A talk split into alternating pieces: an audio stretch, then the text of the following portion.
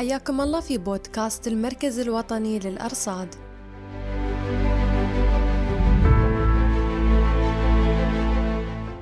في هذا البودكاست بنتعرف على قصة علم الأرصاد الجوية وما أهميته للمجتمع.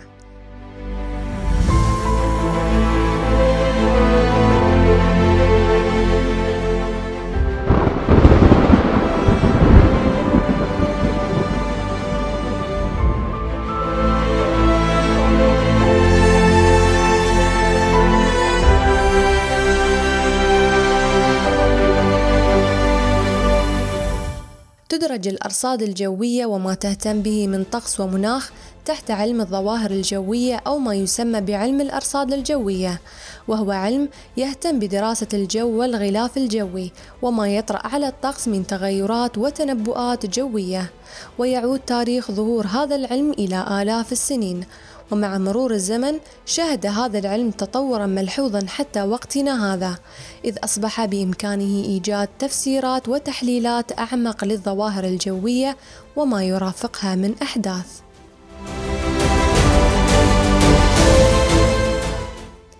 يعتبر أرسطو مؤسس علم الأرصاد الجوية حيث كان أول من وضع كتابا في الأرصاد الجوية بعنوان مترولوجيكا سنة 350 قبل الميلاد. وحدد في هذا الكتاب مجال اهتمام علم الأرصاد الجوية بدراسة الظواهر الجوية وتغيراتها. وألف العالم الإغريقي ثيوفراستس كتاب الدلائل عن التنبؤ بالأحوال الجوية والذي يعتبر من أهم المراجع في دراسة الأحوال الجوية والتنبؤ بالطقس. وفي عام 1654 أنشأ العالم فرديناندو أول شبكة لرصد الأحوال الجوية.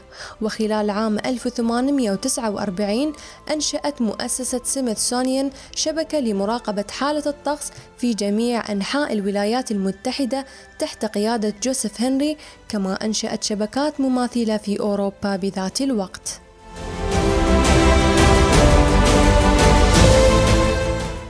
وفي عام 1854 عينت حكومة المملكة المتحدة روبرت فيتزروي ليرأس مكتب الدولة الجديد للأرصاد الجوية الخاص بالتجارة الخارجية أو مجلس التجارة الذي يقوم بجمع بيانات حالة الطقس في البحر.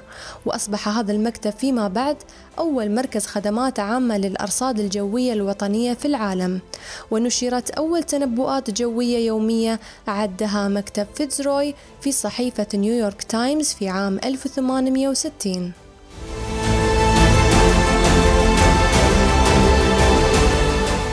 وكان العالم النرويجي ويلهام باركنز أول من قدم ورقة بحثية تناقش التنبؤ الجوي باستخدام معادلات علوم الحركة الميكانيكية والفيزياء وذلك في عام 1904 ومنذ بداية القرن العشرين تطورت مفاهيم فيزياء الغلاف الجوي مما أدى إلى تأسيس التنبؤات الجوية العددية الحديثة.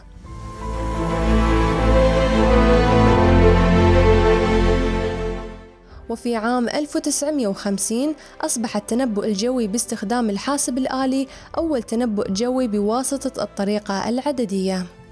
يشار إلى أن القرن التاسع عشر شهد تطورا سريعا في علم الأرصاد الجوية.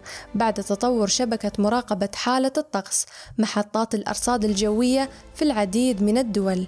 فيما شهد النصف الأخير من القرن العشرين تقدما كبيرا في التنبؤ بأحوال الطقس وذلك بعد تطور جهاز الحاسب الإلكتروني.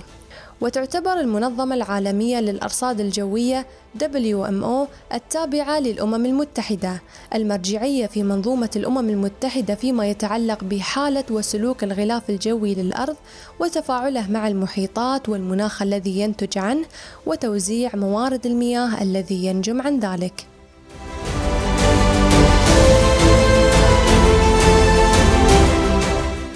وتنبع أهمية علم الأرصاد الجوية من اعتماد الإنسان عليه في العديد من جوانب حياته مثل الزراعة وحركة الملاحة البحرية وحركة الطيران والخدمات العامة والمرور وصحة الإنسان.